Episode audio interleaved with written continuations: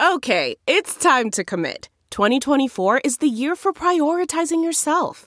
Begin your new smile journey with Byte, and you could start seeing results in just two to three weeks.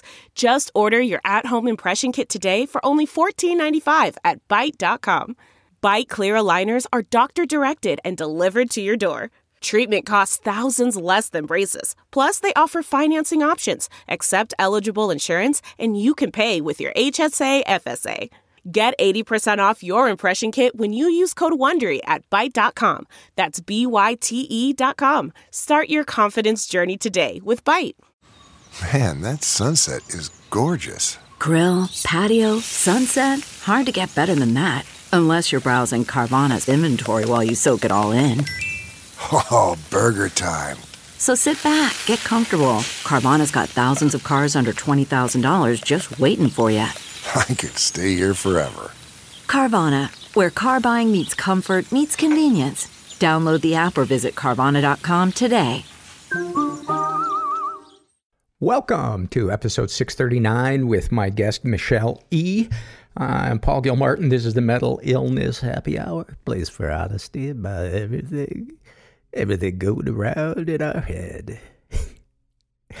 and I just, I just chased away a hundred new listeners. That's how I like to celebrate my Thursday. This show is not meant to be a substitute for professional mental counseling. I'm not a therapist. This is not a doctor's office. This is a place for a nut job to run his mouth. Let's dive into some surveys. Actually, I wanted to, to share something. You know, I, we talk on the podcast a lot about having to cut contact with people in our lives that are unhealthy for us. And a lot of times, especially if it's a, a parent or a, or a family member, it's a really difficult decision because there are things about that relationship that are good and that memories that we love. And having cut contact with my mom years ago, sometimes a memory will come up of a moment where I felt really loved and seen by her. And it's really painful because, um, well, I, I don't have to say why. I think it's probably self explanatory, but I was hanging out with a friend today and the, the song Allison uh, by Elvis Costello came on. And I remembered when I was a teenager, my parents were uh, in England. My dad was over there on business, and my mom went with him. And she walked into a record store, and this would have been, and here's how old I am, this would have been like 1977, 78, maybe 79. And uh, she said, What's an album I can bring back to the, to the States that's, you know, isn't popular yet there, but you think is going to be popular that my sons might be interested in? And she brought My Aim is True. And it's an amazing album. But I was 15 years old and I looked at the cover and I went, fuck this guy. He's a nerd. I listened to about five minutes of it and put it away. Cut to, I don't know, five years later, I'm in college. Somebody puts on the album and I was like, this is amazing. But it's such a fond memory of that. And, and I think a couple of years after that, maybe 82, she was in a department store and there was a song on the radio that she really liked. And she said to the person in the department store, uh, Who is this? What album is this? And uh, they gave her the cassette. She bought it and it was the first time I'd ever heard Tom Petty. It was his first album, the uh, Damn the Torpedoes album. And it, it, remembering those things uh, is, is such a warm feeling. And having to, I don't know, not having contact with the person that did those things is really painful and, and sad. And so I don't know, anybody out there that has had to cut contact with somebody, uh, and there are fond memories, you, you're not alone in experiencing that. uh, let's go into some surveys. This is from the Voice in Your Head survey, and this is filled out by, uh, I think we've read some of her surveys, a woman who calls herself Angry Inner Crybaby. What are some of the things you tell yourself about yourself? Before adult child recovery and depression treatment, I would say you're not doing it right. Any of it. You're a fraud, an imposter. You don't deserve success, happiness, good things. You are not good enough. You don't fit in. You don't belong. After being in recovery and treatment for several years, self sabotage has been a survival tool. You don't need it anymore. You are safe. You are loved. You are good enough. You deserve good things. You're learning and growing, and I'm proud of you. Keep going. Enjoy today. The journey happens one day at a time. Oh, man. Beautiful. This is from Struggle in a Sentence, filled out by a trans woman who calls herself Maxwell. And about uh, her love addiction, uh, she says, The more people I have that love me, the less I feel loved. I think I understand that one. Um, yeah. God, love addiction is a motherfucker. Uh, about her sex addiction, if I can give them what they want, maybe they'll accept me and about her dissociative identity disorder. It's like I'm always alone, but never alone at the same time. Wow, that one is deep. Thank you for those. This is from the Ask Paul Anything survey. Uh, this is filled out by a woman who calls herself Boogie Monster. And uh, she writes, uh, uh how about doing an outro with your music playing behind it? I like your music a lot, but I don't like it playing behind the surveys. I can't really pay attention to what you're reading. Uh, and then parentheses, go ahead, do it. Uh, I think she's referring to my occasional casting people to hell. I'm not going to cast you to hell.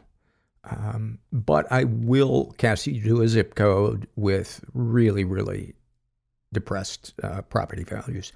I don't know if it's my ADHD and it's too distracting or because I have tinnitus from all that clubbing in my youngin, my youngin years. Love the word youngin. But I think it would be a great send off. Guess I didn't ask you anything more of a request, I would say. I like your intro too much to ask you to mess with it. Um, I assume what you mean is to keep the music in the outro, but have more clips of uh, from from the interviews, kind of like the the uh, opening montage. Uh, that is that is actually a good idea, but I'm I'm a little low on the audio clips um, of of people saying things, and I certainly would not want to bite off having to, to put new music under it and time it with uh, the, the clips. Ever. Wow. This is. I am over explaining this. I'll think about it. How's that? How's that? But thank you for suggesting it, and I'm glad you like the music. Uh, but I'm going to keep it under the uh, when I read the interviews because I, I kind of like it. I like sharing the music that I that I make with you, uh, you the listener. This is from the Voice in Your Head survey, uh, filled out by a woman who calls herself the mom, faking it till she kind of makes it. What are some of the things you tell yourself about yourself? God, you are going to fuck up your kids with your self loathing and food obsessions if you don't get your shit together, just like your mom did to you. Thank you for that. Boy, I can't imagine the thoughts that a parent has, especially a parent who is who's really concerned with uh, trying to raise their kids in a, a way that's right and, and breaking the cycle. How much, if you have that mean voice in your head, how much that voice must fuck with you. This is from the love survey filled out by a guy uh, calls himself John. And uh, he writes, I love when my one year old son hugs me and presses his chubby cheek into mine, knowing that he feels safe and loved and that his dad is there for him. Knowing that I'm breaking the pattern of my father who left my mom before I was born. Loving my son has given me more empathy for myself and so much comfort knowing that he will have what I did not. I love being in a healthy, loving relationship with my wife.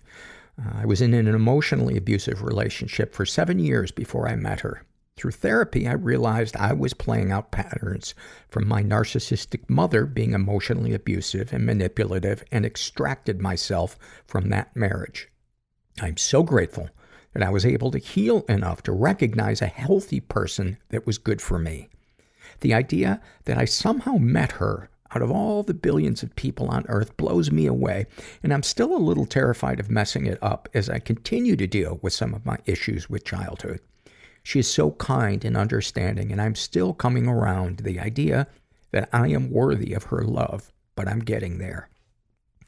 I love when my anxious, high strung Jack Russell boxer mix dives into the pile of warm laundry I put on the bed to fold. For a few moments, he is completely at peace in the world as I slowly unfold the laundry and excavate him. Sometimes I let my clothes get wrinkled just so he can enjoy his warm, safe cave for a few more minutes. Oh my God, do I love those. Thank you for those. This is uh, from the Ask Paul Anything survey. Uh, oh, filled out by our friend again, Angry Inner Crybaby.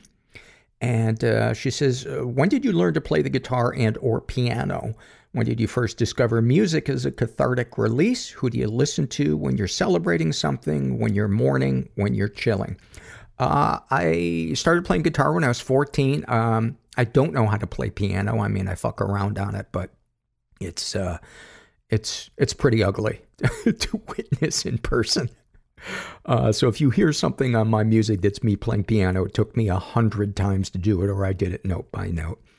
Um, I when I uh, as far as music that uh, I can recommend because I feel this way about it that when I'm in a good mood or energetic, especially if I'm woodworking, uh, salsa music by Hector Lavoe. If you have never listened to Hector Lavoe, uh, he is kind of to salsa what James Brown is to uh, funk and soul music. Amazing, amazing. I like Br- some of uh, Bruno Mars's stuff. Uh, met him in a Whole Foods one day. He was wearing a uh, Chicago Blackhawks hat, and I said, "Hey, man, I love your hat." And he was like, "Thank you." Super, uh, super nice guy. Uh, Django Reinhardt, uh, great, great guitar player. Really, I think kind of the one of the godfathers of uh, jazz guitar music. Really, um, the the style is called gypsy jazz, but I'm also told that that is a term that uh, some people find problematic. So I'm not sure what to call that style of music anymore. But his stuff is especially the song Minor Swing, and then I love the song Sing Sing Sing by uh, Benny Goodman Band. I think it's one of the greatest big band songs ever. Um, when I'm kind of sad or melancholy, how do you not go to Simon and Garfunkel? I think some of the Beatles songs, like Nowhere Man, oh my God, that song hits me so deep. And then uh, when I'm in the mood for, for something that's kind of, I don't know, meditative, has a, a, a good kind of groove to it, uh, JJ Cale. Uh, I don't know if he's alive anymore, but he's a guy from Oklahoma. I don't know, there's something about musicians from Oklahoma, maybe because it's Located in the middle of the country, it gets a huge number of influences of different things, uh, you know, country, rock, gospel, but there's there's a groove that is particular to musicians from Oklahoma that just uh, I love. I love so much. Um, of course, Radiohead. And if you have never heard the uh, cover of Paranoid Android, and the radio Radiohead song Paranoid Android by the pianist Brad Mehldau, pause this podcast right now and go listen to it. So I hope that, uh, I don't know, gives you some suggestions of stuff to listen to or helps you get to know me a little better. This podcast is brought to you by BetterHelp Online Therapy. Uh, I cannot imagine where I would be without therapy. You know, self knowledge is so, so important to us having lives that, that work, uh, to, to grow towards who we aspire to be. And uh, I love my therapist. Her name's Heidi. I've been with her for, I don't know, a year or, or two now. And uh, if you have never tried therapy, you're thinking of starting it, give BetterHelp a try. It's entirely online. It's designed to be convenient, flexible, and suited to your schedule. Just fill out a brief questionnaire to get matched with a licensed therapist and switch therapists at any time for no additional charge. Discover your potential with BetterHelp. Visit betterhelp.com slash mental today to get 10% off your first month. That's betterhelp, H-E-L-P dot com slash mental. And would love it if you would include the slash metal part so they know you came from the podcast. This episode is sponsored by When Breath Becomes Air. When Breath Becomes Air by Paul Kalanithi is the exquisitely observed memoir of an idealistic young neurosurgeon attempting to answer the question, what makes a life worth living as he deals with his own terminal cancer diagnosis. It's a stunning reminder to live while we are alive. A must read for anyone in medicine from a doctor turned patient. For healthcare workers, expand your view on patient care and the fragile beauty of our mortal lives through Kalanithi's unforgettable words.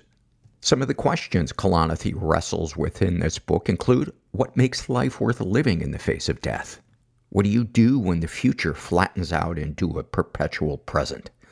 When the future is no longer a ladder towards your goals in life? What does it mean to have a child, to nurture a new life as another fades away? When Breath Becomes Air is a number one New York Times bestseller, Pulitzer Prize finalist, and named one of the best books of the year by the New York Times Book Review, People, NPR, The Washington Post, Slate, and more. When Breath Becomes Air is available wherever books are sold. Learn more at prh.com slash breath. And then uh, finally, this is from the Voice in Your Head survey filled out by a trans woman who uh, calls herself Savannah. What are some of the things you tell yourself about yourself? I tell myself that I'm not crazy. I will beat my cancer, have people that love me, and one day I will be a better person when I get out of prison. My consciousness might be disintegrating heavy weighted blanket on my brain. Symptomatically, and I can't think straight. Things present themselves for a reason. And I can't see straight. I couldn't even drive. The first movie that I remember watching with him, post traumatic stress, when I was like five years old, was Pulp Fiction. and moral injury. I would act out the scenes. Gonna go to hell. With my Barbies. the greatest source of our suffering. Ordinary is where all the good stuff happens. Is our unwillingness to experience and accept our emotions. It is very hard to heal in dark isolation. I developed compassion. It is in connection and community where that happens. The process was nearly unbearable. Like, I'm going to have to kill myself. We'll be right back after this. I'm here with uh, Michelle and Gracie. Um, Michelle came on my radar um, because her father said, You know, I think my daughter would be a good guest for you. And when I say your father,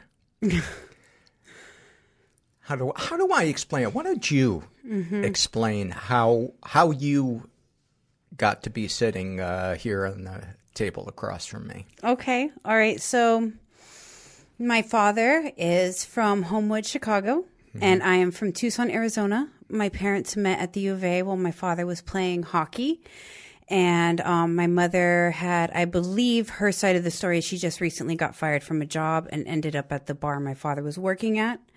My father seems to believe that she saw him on TV and she was looking for him. So there's probably some truth mixed in both sides. And he was on TV because of being hockey. a hockey player. Yeah, yeah, apparently he's a Hall of Famer there now. So Is he really? Yeah. He's Bob is so funny. He never he would never talk yeah. about that. Would never brag about his exploits and he was such a good hockey player I when know. we were kids. And you know, I could have sworn, I swear me and my mom both heard him being discussed on the radio at some point. It was just popped through the, you know, through the the radio and I, I could have sworn I heard his name being talked about. But yeah, so I've always known he is around. I know who he is, um, and his name and where he's at.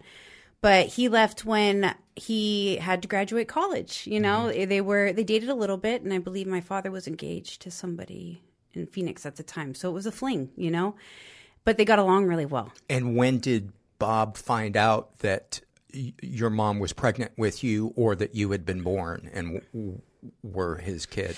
I believe three months before he graduated at the U of A. And he had already created um, a career for himself at Mount uh, Mount Carmel. Mount Carmel as yeah. a teacher, which is in Chicago. Yeah, so he was on his way back, 22 years old, and confused and scared as shit. You know, I'm sure scared as shit. Now that I'm older, I can. Ugh, 22.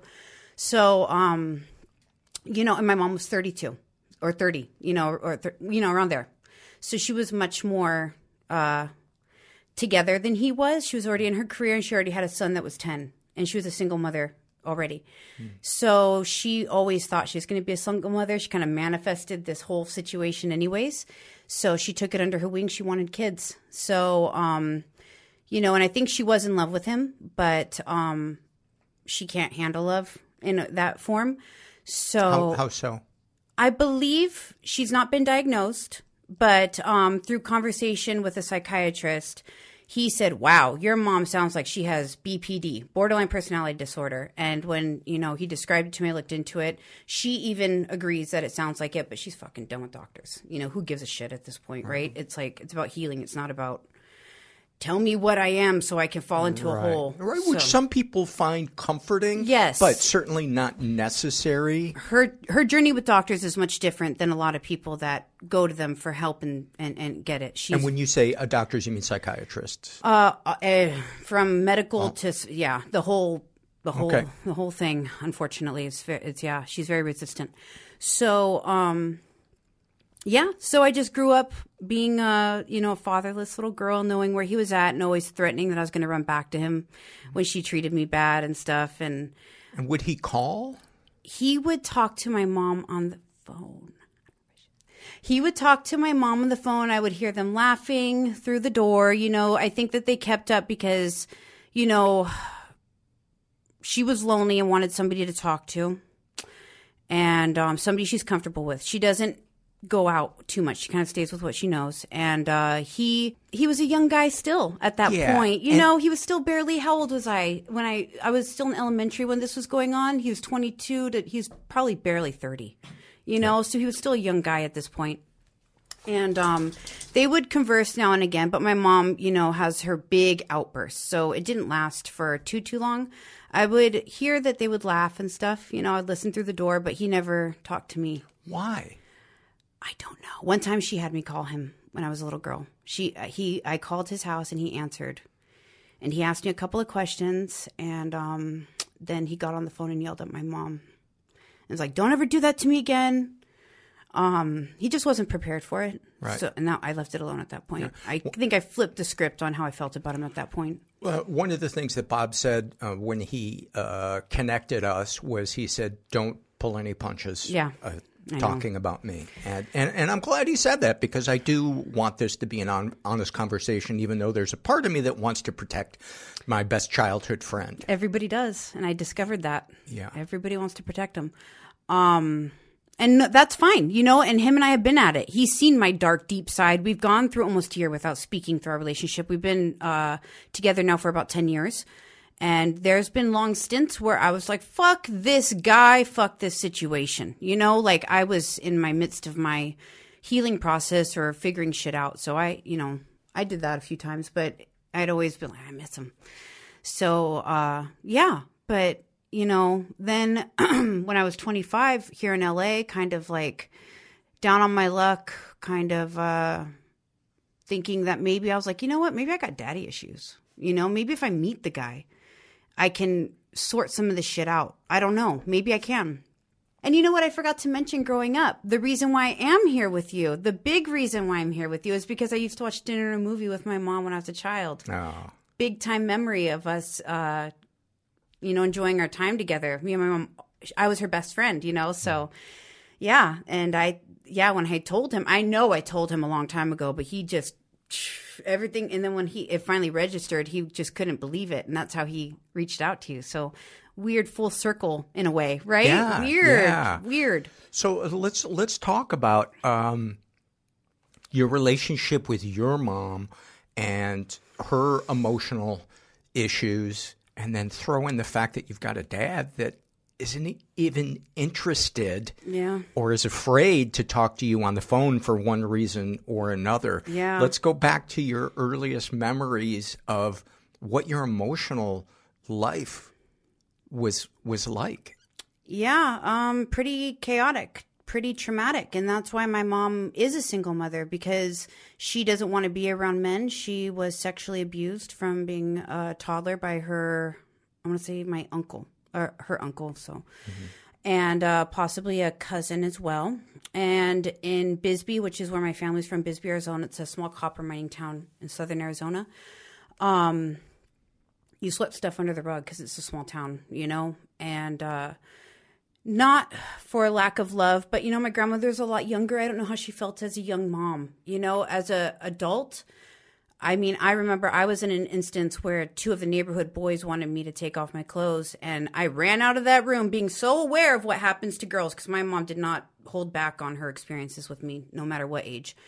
So I ran out of there. I was like, these boys. And she was like, get out. So it's like, you know, I know that, uh, yeah. So Do you uh, do you ever feel like um, your mom overshared her childhood with you in a way that went beyond just informing you of the dangers out there? Yeah, there's something unique about my thinking. Whereas I feel like anybody who was, even my brother, who was subjected to the type of conversation my mom would share, would probably could be in a very dark place, you know. But there's something inside of me that observes and and takes in the best of people, and I value a lot of morals and things that my grandparents held strong because they were a solid, loving couple that I basically raised me. So I learned a lot about love through them. And um, was it because your mom was working, or there was just a lot of family stuff? yeah, she was working a lot, but my mom taught me about rape before she taught me about love. So I had to get Wow. yeah, so I had to get um stable family ideals from observation because it was a lot of entanglement. Gave me a lot of bravery towards the opposite sex. She put a lot of anger inside of me. So I always kind of feel like my anger inside of me can protect me from a lot of things, you know, and I put that to the test in a lot of ways. But um, that's not the appropriate way to go about life, especially if you carry that, what I call frequency around with you. You attract more things like that, which I've experienced recently, actually. I feel like I'm going through like a little mini lesson right now. But um, I think that I disowned my feminine side for a while in order to create a personality that would be more. Um, I think your dog likes me. He's giving me lots of kisses. Yeah, that Gracie does that throughout the interview. That's sweet. Um, I think that well, I grew up overweight, so I grew up being made fun of, and so I had to develop a personality because who I truly am inside needed those things to be filled. I, I really wanted to be popular. But what I hear is it's people who have experienced a lot of trauma that immediately when they walk in the room, they look for the most dangerous person or the most unstable person and they monitor that person. Well, everybody's having a party. I'm focused in on that person and I'm tearing them apart. You know, I'm making a filing cabinet and depending on, you know, I guess the situation. But I did everything in my power, even to this day, to try and make her happy. And, um, you know, she's still going. She's still going, you know, after all of this. She's still fucking going and still taking care of me, you know? Mm-hmm. It- really. Taking care of you how? Emotionally, even take it- financially? both. You know, and she doesn't have much to give, but no matter what, she's always there for me, giving me just everything. If I go and stay with her, she lets me take naps throughout the she'll watch my kids. You know, mm. she does whatever I can to to let me relax and be happy. And I oh, I miss my mom. She's wonderful. But um yeah, When you say you miss her uh, because she doesn't live near you She or she Tucson. passed away? Tucson. Okay, Yeah, Tucson. she's in Tucson, Arizona off the 10. Do you feel it, it would be fair to say that you wanted to be seen, but have control over the manner in which you felt seen? Yeah. Talk most about that. definitely. Um Because one of the things I find is this is the biggest hurdle to vulnerability. Yeah. It's like we crave something, but we want to control it, which Mm-hmm. is is directly opposite to the very nature of vulnerability, Yeah. which is there's risk. I think I think I was always I hate to say this. I feel like I was always destined for more. I feel like I have a lot to give. I feel like I have uh, a lot behind my brain, my my eyes, right? My my brain. But um my life has always been hit with a lot of like uh hard moments where I had to crash down really far. And I never got a chance to go to the U of A. You know, everybody else got to go to the U of A. And I think because of the constant failure I experienced, I kind of just want to burst out and be seen in the biggest way possible because it's like I'm I'm ready. You know, I'm ready to live my fucking life now, you know, but it's constant like wait, wait, wait. Now I've got kids, wait some more. You know, when it's just like I love my kids, but damn, I'm shackled, you know? Mm-hmm. If if you could go back to an age where you could speak that truth, what would you say, whether it was to your younger self or people around you? I would have realized that I had the power to do everything I fucking wanted to do myself and I didn't have to wait for anybody to do it for me and I am more than capable to do it. It's like I've gotten myself to Los Angeles living in a fantastic way, shape, and form. I love my job. I love my relationship. Everything about my life here. Don't like LA too much, but love the life I'm living here. I'm proud of myself, but it's all underground. It's all un- Underground, how? I moved out to LA to become an escort when I was uh, running away from my home in 2020 12, basically. I knew that I was going to be. I got recruited by a pimp while I was in Tucson uh, through a weird way, through a guy that was trying to take me out on a date. And when I kept turning him down and turning him down, he was like, Oh, I got somebody for you. And I guess I was just young and dumb. And I was like, Okay. You know, I'm just like, I, I, I'm in escape mode all the time. You know, I'm like, is he going to fall in love with me? Like, who's going to save me from this? I guess I'm, my, my mom's life with my mom was very tur- turbulent. So it was like, I didn't want to be there. So, um, he, they, I caught onto the new trend of pimps, basically, where they pretend they're your boyfriend and they promise you this, this, and that. And he comes and picks us up in a brand new Cadillac Escalade drives around in his little Porsche. Like he he knows exactly what to do to get you. You know, he bought me a cell phone before I moved to uh, L.A. And um, yeah, he put me on, I guess, and uh, I did that for about a year. So you you met the the pimp when you were in Arizona? In Arizona. So I the guy who lived in Arizona who had um, tried to date me or whatever, he was trying to take me out, had been neighbors with this guy when he lived in California. I see. So they were still in contact. Gotcha. And he forwarded my phone number to him and he Yeah. texted me immediately because he's like, oh, new recruit, you know? But um, I always know that I'm going to be okay. And in this instance, I was more than okay. I landed with somebody who said that if I need to hit you, I don't need to be with you. He was very, he owned several businesses. His father owned a trunking company in Texas. He was a father who drove down to San Diego every single weekend to see his kids. He treated me with nothing but respect. and and this was a romantic relationship? Never. No, we No, weren't attracted. just a friendship. Yeah, I, I I turned out to not be attracted to him, but he he I, I told him I said you you got me out here on a fucking lie. I was said I'm now I'm stuck in these damn hotel rooms. I am not happy. I was like, and you're gonna take my fucking money. I mean, my mom came So this out. was a a kind pimp. yes, yeah. I'm just, I give know. me a minute to I know. wrap my head around that yeah, one. yeah. I know. He Tho- was. Those are two words that that you d- do not was a- associate with each other. Now, is Mhm. is there a part of you that is I have a lot of affection for him. whitewashing that? Not at all.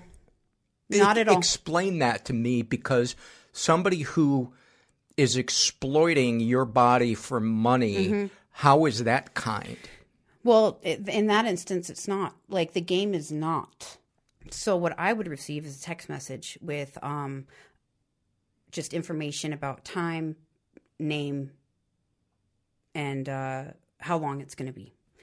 And uh, my first, What would you feel? And hold your thought about where you're going. Well- yes, in that in that moment, what are all the thoughts that go through your head? mm, there's always something in me that knew I was going to dabble in this part of my life because I told myself that I had daddy problems and this was going to be the route that all girls take. So, since I consider myself to be some type of a sexual explorer, and a crazy adrenaline seeker in some way, shape, or form. And I love, I just love doing illegal shit sometimes. Um, I always knew it was going to happen, so when it did happen, I was somewhat prepared, which is How weird. Old, how old were you when that was first on your radar that this was going to be something that you might or will probably do? Young, How old? but not young enough to say I was in elementary, maybe junior high. That that is intense. Well, like I said, I was raised knowing my mom was raped. You know, I was I was privy to the dark world of shit.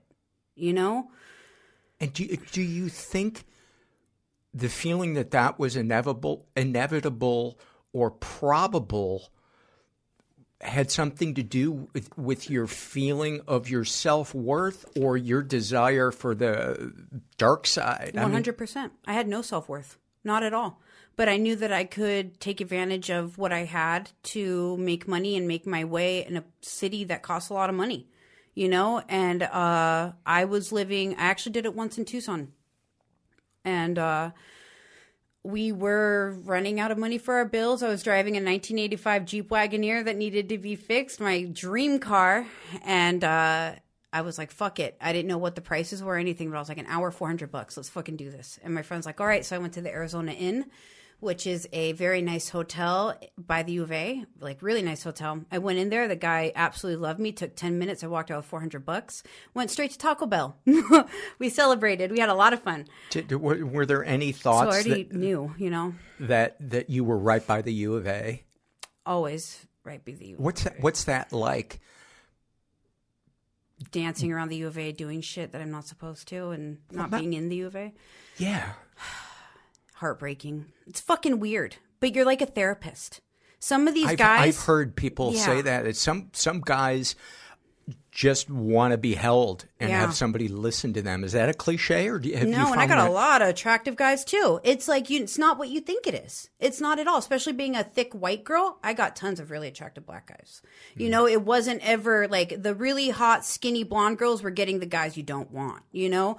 Because like that's whatever, you know what I mean? They were getting the really rich guys that could afford it and you know all that stuff. So it's like I kind of like feel like I slipped through the cracks on that too, where it was more like a party for me. I made a lot of friends. I did help a lot of people. I remember one guy came to see me in uh, Ontario or something like that, maybe Irvine, and his wife had cancer, and she couldn't have sex anymore.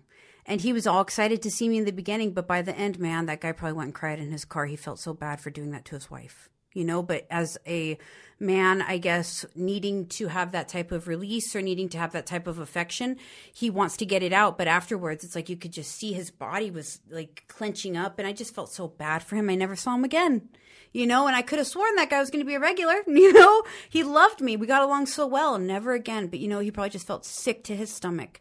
And I still, that was how many years ago? Actually, not too long ago. And I just feel like he's in my heart, you know. What, if anything, do you feel that you learned about men that expanded your view that you had been taught by your mom? Hmm. Or well, there's peop- a lot of different people. kinds out there. Or people. Yeah, people, right? Well, when I was living in that LA, life was a lot more fun. You know, when I was living in that dark LA, when I, the streets were different, the I, I was in a safe place because I was everything was online, never like Figueroa Street, right? So I, yeah, I, I- eventually was solo. I was still in, in, in contact with you know uh, with my pimp. You know, he was kind of like my my my looker over, but he wasn't involved. Um, I don't know. Wait, I'm so sorry. What's the question? Yeah. Um, how how did it expand Oh, yeah. y- your view Mhm. of men or people in general or yourself? I, Yeah. I, I just I have a hard time Ooh. imagining that somebody can go through what you went through Mhm. and not have it be a perspective shift, whether positive or negative. Well, because I knew, because I could observe my path as a child and kind of see the way it was, I felt like these were certain things that I need to overcome in a way in order to, um, to reach new understandings about myself and my life. Like, like, oh, this is, I don't know if it was because, oh, this is my path. I'm going to just fall into it or this is my path. I'm going to explore it, tear it apart and figure it out. And, and was the idea always that it would be temporary? Yeah, most definitely. Oh God, yeah. I only dabble in shit for about six months to a year. Job, this, that. Yeah, I don't stay too too long. This is the long, not the longest job. I loved my job up in West Hollywood, but I had to leave that place. Um, I could have stayed there a long time. This one is the, a long term one, but before everything is six months to a year because it's like I I look at that clear blue sky outside the windows and I'm fucking stuck serving somebody at a table and I just got to break free. Like I cannot stay there. So and that's what escorting gave me was like a freedom. You know, it's like if I have one appointment, then I got a place to sleep, and the rest of the day is mine. You know, I'll go do what I want. But what I learned about people during that time was that everybody's pleasure seeking and um, not necessarily at the expense of other people. They're just looking to fill a void. And I, I, I, I think that's such a great phrase to, to fill a, a void. Yeah, nobody's out there to really to hurt anybody. And if they do hurt somebody, it's just like, uh, it, it's only to make them feel better people are just hurt. Children running around. That's what you see in la traffic. You know a bunch of fucking people taking out their anger driving around. So true. Not I was realizing just about that yesterday. So narcissistic. I mean if you think about it people move here to be a to be a star to be the center of attention. Yeah. why wouldn't traffic be a nightmare of nobody thinking about anybody else? Well that you know it's a little extreme. it's so ironic how much of th- your story have you shared with your mom or Bob or your um, fiance? Um, I met my fiance doing it. He was one of my clients. And uh, my mom knows everything because I tell her everything. My mom's very real about the world, you know? She probably doesn't like hearing it, but, you know, a lot of time expressing myself and trying to show her how bad she hurt me, it definitely came out, you know, because in those years i was it's like even after i came back to tucson and realized that i need an education if i'm going to go back to la like you can't do this anymore. I'm a i'm I, i'm a party girl. Like i like to socialize. I like to laugh like if i could laugh every day for the rest of my life and i was homeless i don't give a fuck. As long as i am laughing my ass off. I'm happy. I'm so happy. And um just engaging conversation like this this is like food to me you know? I Me love too. to talk. And so um I wasn't living like that. I, I'm honestly in a very traditional relationship for the most part. My guy is pretty democratic, you know, in a lot of ways when it comes to his thinking and how policy should be handled. But he's also first generation. He's one of seven. All of his other six siblings were born in Mexico. His father crossed the border in the 70s. So he was raised by a hardcore traditional coke selling mafio not mafioso but he was a hard guy. So my like just no friends no life uh pregnant with a three-year-old at the time just like ugh no friends. I had to pull myself back up and find my self-worth through the whole thing. I had to pull myself back up. I had responsibilities and i pulled myself up so fucking far and got my confidence so far up from that moment that I looked at my boyfriend and I said, I fucking hate you. I'm leaving you. I'm going to move to Tucson. I hate the way you're treating me. I don't like he he's uh he he wishes he was Casanova at one point, you know, and we This is previous boyfriend? This is now boyfriend. Okay. Um this was about oh, this was now going on this November will be 2 years ago this happened. So it was right yeah, about December of 2021, 22 yeah, 21. And um I didn't have a car. I didn't have anything. You know, I was just stuck. And uh, so I packed up all my shit and I made a move me and my two kids to Tucson. And uh, that's uh, basically the quick, quick part of that story. And uh, I went there. I found myself. I, I, I had my friends walking through my front door again. I was back with my family. I smelled clean air. I had my mountains. I had everything.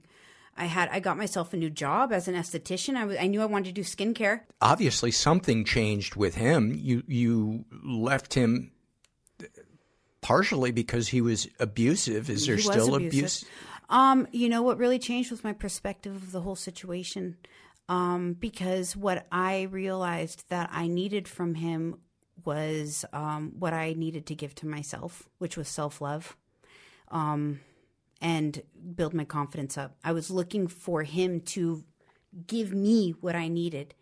And there was this one tarot card reader that uh, kind of said it right. She was like, You're getting an opportunity right now to leave your relationship while it's still intact to go find yourself, which was very mind blowing. She said that. She's like, But you need to ask yourself, not about him, would you date yourself?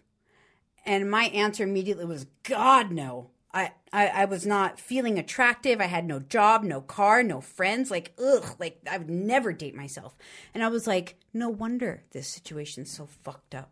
It takes two to tango, you know? Right, but it is is is there any part in there where you're excusing his bad behavior? Was he verbally abusive, physically oh, yeah, abusive? all of it. Why why is help me understand how that is okay to be part of a healthy life? Because I like I said, it takes two to tango, and it got to a really nasty point where I see. So, so there, y- you were a part of things escalating. You know, not, not, not that that Yes and no. excuses somebody being abusive, but Mhm. uh, I, I'm just trying to wrap my head Mhm. around this. I'm trying to explain it to for people to understand, or for you to understand where, um, when there's love that exists, and not in a uh, domestic violence type situation where you're being manipulated, right? Like I, I, I could have had the freedom to leave if I wanted to, in a way, right? It's like his love and passion for me comes out when I'm about to leave, so that's a little tripping area, but um, I, I, I wasn't doing anything with myself. And every time I went to work, when I did work, I worked at this really awesome barber shop up in West Hollywood. When I came home, I bitched about everybody. Nothing ever made me happy. I is bitching, bitching, bitching. Um, n- like just making the world out to be something that, like tying uh, situations together to to uh, to uh, tell myself I was a victim. so, it, were any boundaries set by you? Were Yeah. there? Okay, because that He knows not to fuck with me. If I wanted that job that I have now with the way that I was at that time, I would have gotten fired in a week because no back talking there. And I back talk like crazy, you know? Eh, But I understand now the environment I am in. I understand emotional maturity. I understand uh, professionalism. These things I had to acquire, these things I wanted to be. I wanted to be so bad. And I saw myself like that. But the way that I acted out in person was so immature. That's so great that you can recognize those things and that you can see your part in it because I think it's almost impossible for us to grow and move forward uh, and have the life that we want if we can't look back at how we mishandled things or used the wrong tools and, Yeah. and to try to learn from it, not in a way that, you know, where we ruminate about it and hate ourselves, but note to self Yeah. next time this happens. Yeah. And you know what? This may not be the way for everybody, but this gives me life. This makes me feel like I don't live in this concrete work till you die world. Like mm-hmm. there is magic out there and I've fucked with it before and I like it. I don't care how weird it is, how like I like it and I like the physics of it. I love physics. And there's so many books out there that explain just kind of what it is beyond this dimension and I I that's my life now.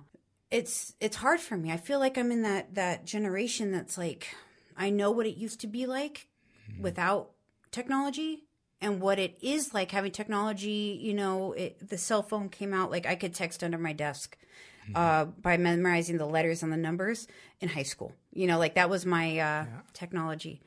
So um i feel like I, I am kind of like one of those old people that it's like damn i feel bad for these kids. But um i do I do. They don't they don't know what it feels like to have good customer service. They don't know what it feels like to have people have compassion for each other or to open the door for you or they don't know what it feels like to be chased down the street by somebody who's attracted to you and truly want to get your phone number, not rape you. You know what I mean? Mm-hmm. Like the girls I work with right now are so afraid of being attacked on the street. And I I've been out of society it feels like for a few years because I've been raising kids and I've had mm-hmm. no job. So now that I'm back in society from 2019 to now, woo! But I was in Orange County Fullerton from for 2019. So maybe the the ideals are a lot different down there. It is. It's, It's like another country and compared to Los Angeles. 100%. So I don't know what what was actually being inherited in that area and how much was over here, but um yeah, much different. They, they sound like my mom in the 90s. My mom used to be like, "Why can't I walk around without a shirt on? Should, men do it." You know, she was a hardcore feminist with all the right things that people are saying now back then and I and I just like everybody else dismissed her as crazy. Oh. And she's not. She's a genius. Well, Michelle, thank you for coming by and sharing your story and uh, and going so deep, so deep. I, I I really appreciate it. Yeah, no problem. It was great to be here. Many many thanks to to Michelle and uh, some of the stuff that she said. I think uh, people might disagree with uh, some some things, probably even strongly. But I decided to leave that stuff in there because uh, I think my instinct sometimes is a people pleaser is i don't want anybody to take exception to anything that i air and that's i don't know that's kind of a childish way to to look at uh, to look at things. So either way i hope uh, i hope you find found it uh, compelling interesting enlightening entertaining. Let's dive into some surveys this is from the Shame and Secret sur- survey filled out by a woman who calls herself Lady Double Life. Ooh, this is uh, intriguing. She identifies as straight. She's in her 40s. She was raised, uh, she says, in a totally chaotic environment. She was the victim of sexual abuse and never reported it. Uh, she writes, My father. Uh, the memories are spotty now because I was in a coma. Wow. And now I can hardly remember anything anything from my childhood, which is probably a good thing because I only remember it being awful. She's been physically abused and emotionally abused. Again, my father, also my first husband, my mother as well, always guilting me ever since I can remember. She still does it till this day. Any positive experiences with abusers? My father's passed away and I'm divorced from the first shithead husband. This shit follows me around every day of my life. I don't know how to get rid of it, and I don't even know how to be happy. I don't know how to forgive myself for becoming an alcoholic and almost dying. It probably stems from the guilt I've always felt from my mother and my family. My thought as I read this is deal with uh, the addiction, the alcoholism first, because when we are engaged in an addiction and we are trying to grow or excavate things, it is, uh, I don't know what the analogy would be for it, but it's next to impossible. Uh, I would even say a waste of, a waste of, uh, eh, maybe not a waste of time, but um, one step forward, eight steps back in my opinion. In my opinion. Darkest thoughts. I live a double life. I'm married again, but I am doing drugs and he doesn't know. I smoke crack and every now and then do a little bit of heroin or fentanyl. I'm so fucking miserable. I want to stop it so bad. But when I did try and get sober, I was still miserable too. Uh, I'm in chronic pain every single day, so it's no wonder I do drugs. I'm a recovering alcoholic with 10 years sober. Um, I, I, if you're still doing fentanyl, I, pardon me for being a Budinsky, but that to me is not sober just because you're not drinking. Um, again, just my opinion. Alcoholism left me in a coma and I wish I was dead. I wish that I was not spared. I don't understand why I am still here. The doctor said I am a miracle. Every single day is a shitstorm in my life. Every day something bad happens or something shits all over me. I'm in horrible debt and my job is spotty at best. I fucking hate that I'm still here. I've remarried and now I regret that. My now husband acts like he is my roommate or father. We hardly ever have sex and when we do, I always initiate it. He's always telling me what to do or questioning me. It's fucking ridiculous and I hate it. Wow, that is a lot. That must feel super, super overwhelming. And if I can make a suggestion, it would be to prioritize the tornadoes in your life. And I think a therapist could help with that. I think a support group would help with that because one of the things when our life gets fucked is it, it's like we don't know where to begin. And by being in connection with people who have experience with recovery and juggling all these plates full of shit that make us not want to be alive, uh, can really give us some momentum to move forward. And then it can help us, once we get a little momentum moving forward, it can help us be inspired to do the next step that helps us. And uh, man, I feel I feel for you because I've been in that place. Maybe the the details were a little different, but waking up and wishing I had died in my sleep, eh, that is no way to go through life. So I feel for you. Darkest secrets. If I had the opportunity to have an affair, I would. Uh, sexual fantasies most powerful to you. I want to have a threesome or five or four or five some, and I want women involved. How does sharing that make me feel? I don't know. It makes me feel weird saying it out loud, but fuck it. What, if anything, would you like to say to someone you haven't been able to? I want to tell my first husband I hope he dies in a fiery crash. I hope he feels the pain that I felt and that I feel every day. I want to tell him I wish I would have kept the baby, that he made me have an abortion. I have to deal with that every day of my life. And I don't have any kids now, and I feel like I'm constantly being punished because of what I did. I want to tell him that he ruined my life. What, if anything, do you wish for? I wish I was dead. As, as much as I um, hate to read when, when somebody writes that, um, I know it is not uncommon for people to wish that, that they were not alive. And one of the things I heard in support groups early on was if nothing changes, nothing changes. And one of the scariest things in the world is asking for help, especially if we came from a, an environment where it didn't feel safe to ask for help or we were always being told what to do and there wasn't intimacy. You know, it sounds like you have zero intimacy in your life, and that's horrible. Who would want to be alive when you have no intimacy in your life? So, finding a place. And for me, that was getting help for my drug addiction and alcoholism and all my other shit. Have you shared these things with others? No, I have not shared because nobody gives a shit. That is not true. There are people that give a shit. How do you feel after writing these things down? Angry. Angry about how my life has turned out. I hate where I live. I hate being married. I hate my jobs. Uh, I hate that I'm not a mother. I have no clue how to be happy. Anything you'd like to share with someone who shares your thoughts or experiences? Call me. How are you dealing with this shitstorm? Any advice is welcome. Thank you.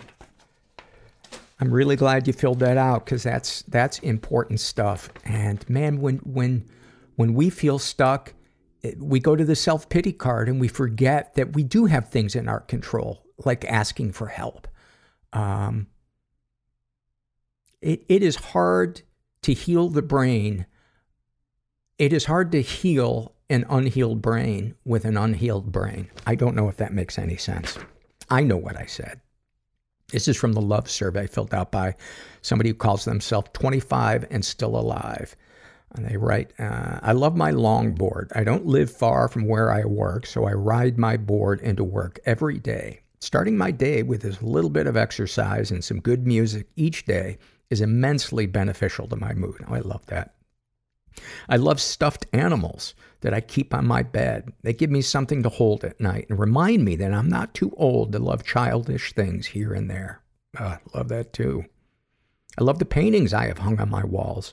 It may be self-indulgent in a negative way, but I painted them all and I like the style I paint in. It's nice to have pride in my own creations. Totally agree. I don't think that's self-indulgent at all.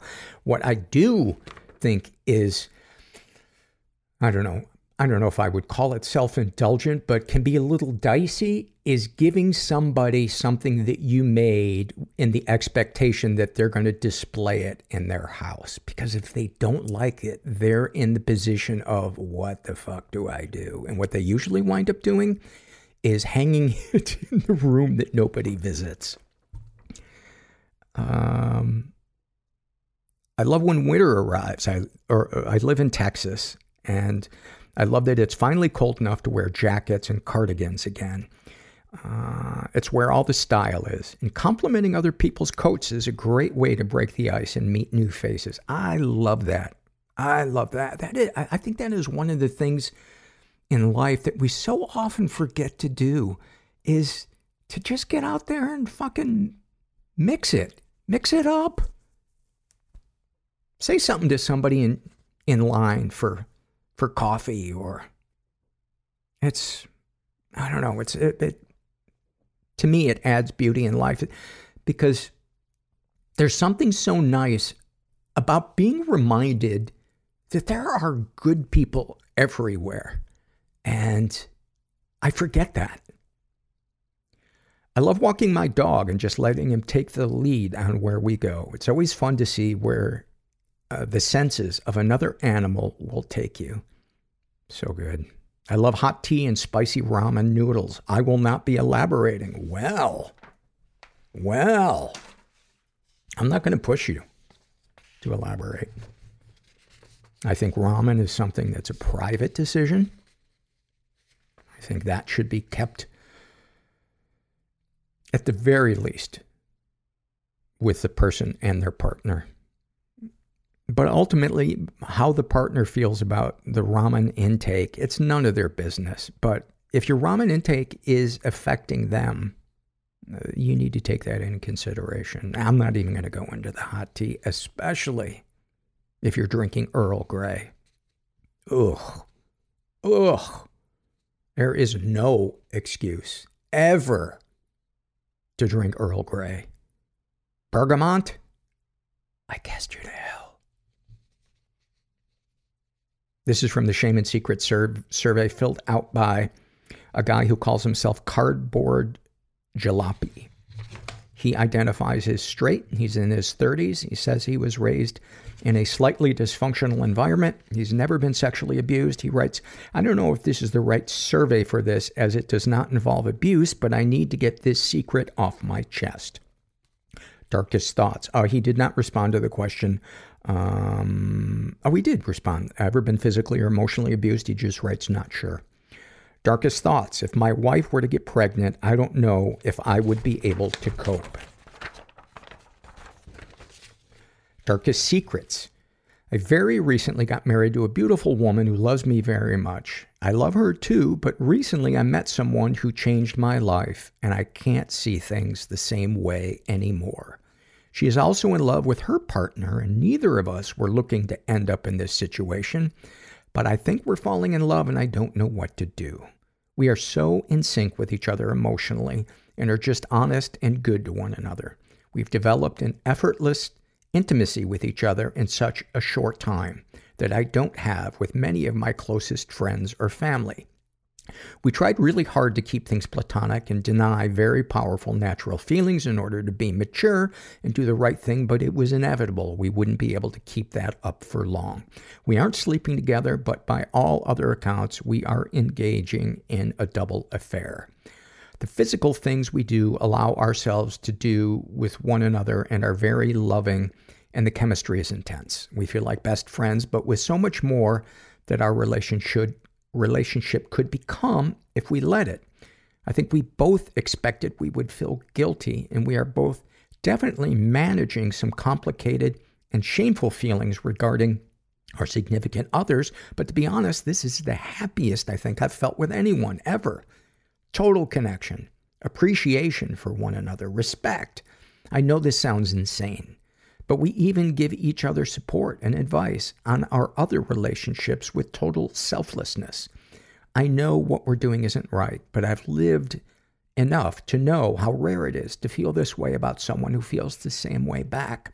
Thing is, I love my wife, and I thought that was enough for me to spend the rest of my life with her. But this other person makes me feel something I thought didn't exist. It's far more than the shiny new feelings of lust which I have overcome before. I know if this goes on and on and we are lucky enough to not get caught, we will have to both end things with our significant others. If it comes to that, it will be so, so hard to do, and I risk destroying so much good and losing friends and family in the process, but I will if I have to. I feel like I'm a different person than I was just a few months ago, and if I just let this relationship die and go back to my marriage, I may never be happy again.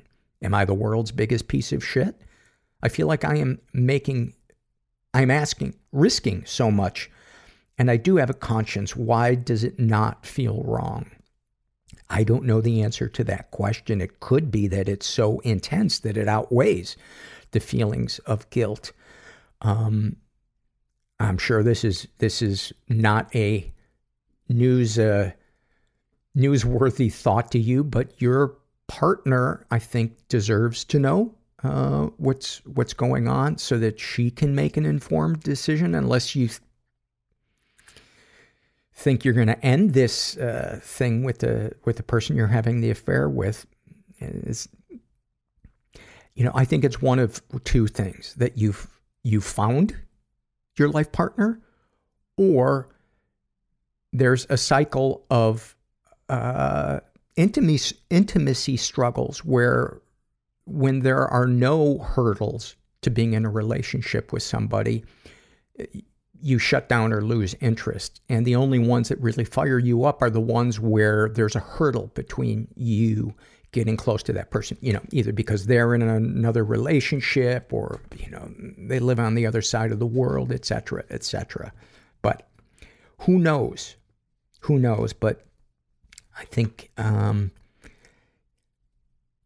yeah, I think you got some tough decisions. And, um,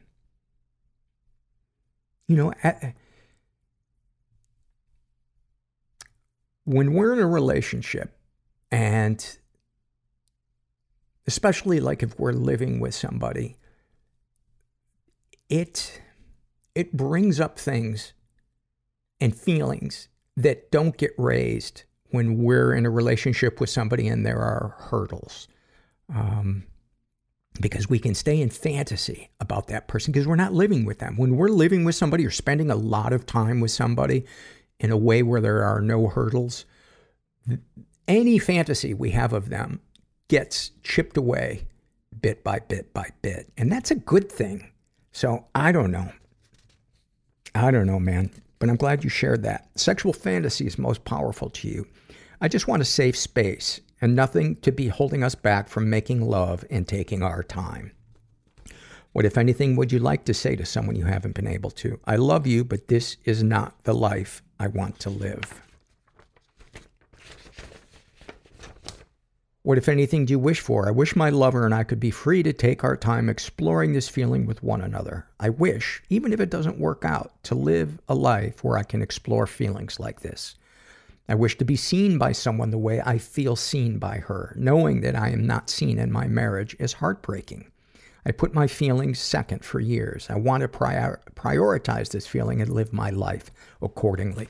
You know, a thought just occurred to me that you might try marriage counseling with your wife and see if feelings can be fostered that you think you can only find in this other person. I mean, it, it might not achieve anything, but I don't know, man. This is your story is very, very complicated. And um, have you shared these things with others? Yes, several friends who I feel safe to tell, but honestly, it's hard for them to really relate. The ones I've gotten through to are excited for me, but also terrified.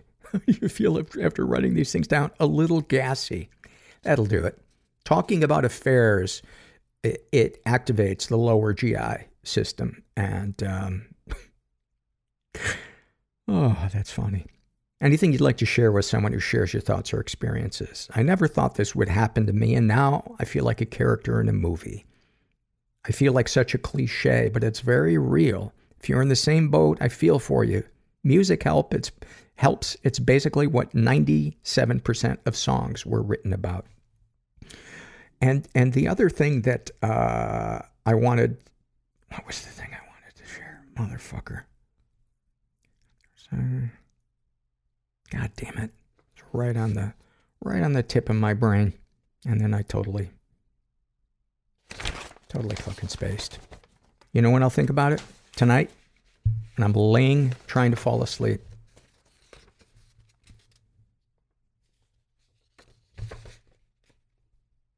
This is uh, also from the Shame and Secret survey, and this is filled out by a woman who calls herself Desert Gal. I believe we've read surveys from her before. Uh, she's in her 60s. She uh, identifies as straight. Uh, she says that she was raised in a totally chaotic environment. She was the victim of sexual abuse and reported it. She writes, My mom was a bipolar alcoholic and drug addict. She sexually abused my sister from the time she was an infant. When my sister was around 12 and I was 10, she ran away and stayed with a friend's family who took her in. It was during this time that my mom abused me. The night it happened, she was priming me and she said we would do more the next night. I'm not sure where this voice inside of me came from, but I remember speaking in a very deep voice and I responded with, No, you won't. After that, she never touched me again. My mom neglected me, and by the time my dad got custody of me a year later, I was very ill and starving. I feel sick to my stomach when I think about this time, and I hate her for her actions. My sister passed away from heat stroke when she was 14. The hospital could never confirm what exactly happened, but I always wondered if she somehow took her own life.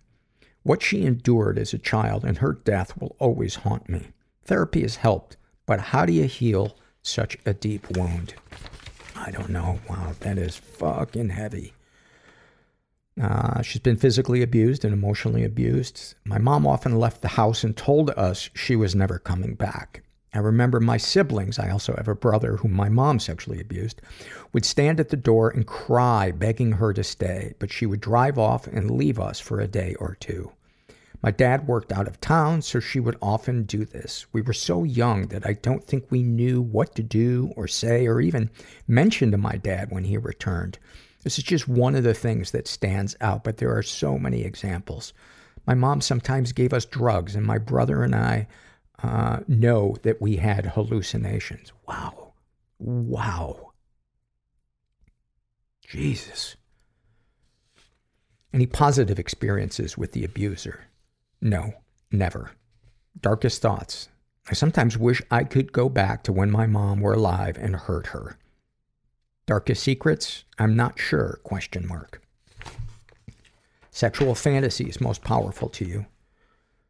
Probably a threesome with two men, question mark. I don't know. I don't get out much these days, lol. What, if anything, would you like to say to someone you haven't been able to? That I wanted to kill my mom for a long time. I wanted to hurt and kill her for abusing my sister. My mom died in 1992 of breast cancer. What, if anything, do you wish for? Peace from these memories. Have you shared these things with others? Not to this degree. Only my brother, whom I'm very close to. Thank God he's in my life. I benefited from therapy and used the tools I've learned. It is hard at times, but I'm trying. I think expanding your support network to include people who've also experienced incest um, and childhood trauma from caregivers would be a great way to help you heal.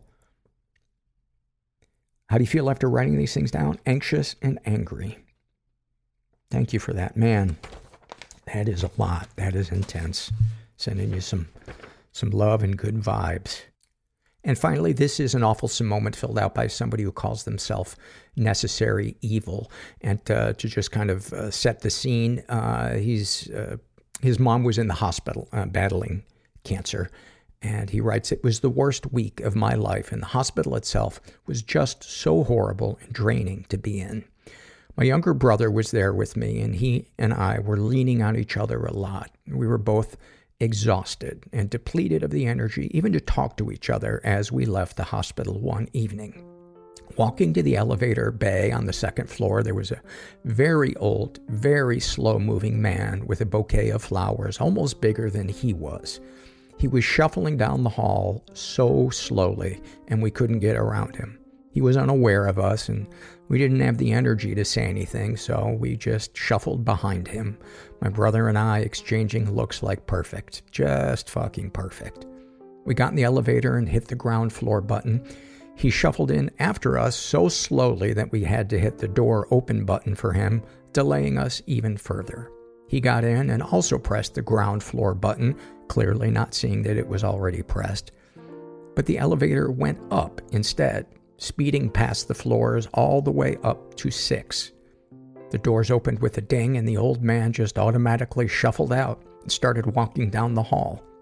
I couldn't just leave him on the wrong floor, so I jumped forward and called out, Sir, sir, and finally put my hand on his shoulder to make him turn around. He shuffled back with me to the elevator. Again, we waited, and again, he pressed the button for ground, even though it was already pressed. The elevator started going down, but stopped at the second floor to let someone on. The door dinged open, and again, the old man immediately shuffled out the door and started walking down the hall.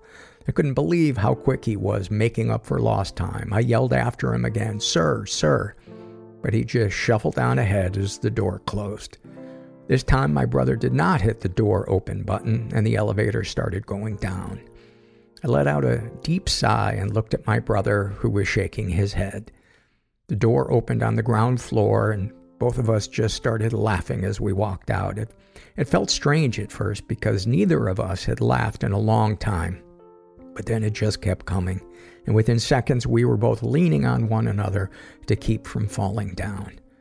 I just couldn't stop thinking about this old man shuffling back and forth with his flowers and how we inadvertently took him on a pointless ride to the sixth floor, only to drop him back where he'd started. It was like a Pixar movie. The way he seemed so sure of himself, so dutiful in his march, so purposeful on his way back to whatever room he came out of. I felt bad for failing to help him, but I really did try. In those moments, you might as well appreciate the absurdity of it all. Oh, thank you for that. Thank you so much. Thank you to uh, my guest, Michelle, and uh, especially uh, thank you, uh, those of you that take the time to fill out the surveys. They're a really important part of the show, and uh, I appreciate you doing that. I hope you enjoyed this episode. And if you're out there and you're struggling, just never forget that you are not alone. And thanks for listening. Everybody I know is bizarrely beautifully Everybody I know is bizarrely beautifully fucked up in some weird way. Bizarrely beautifully fucked up in some weird way.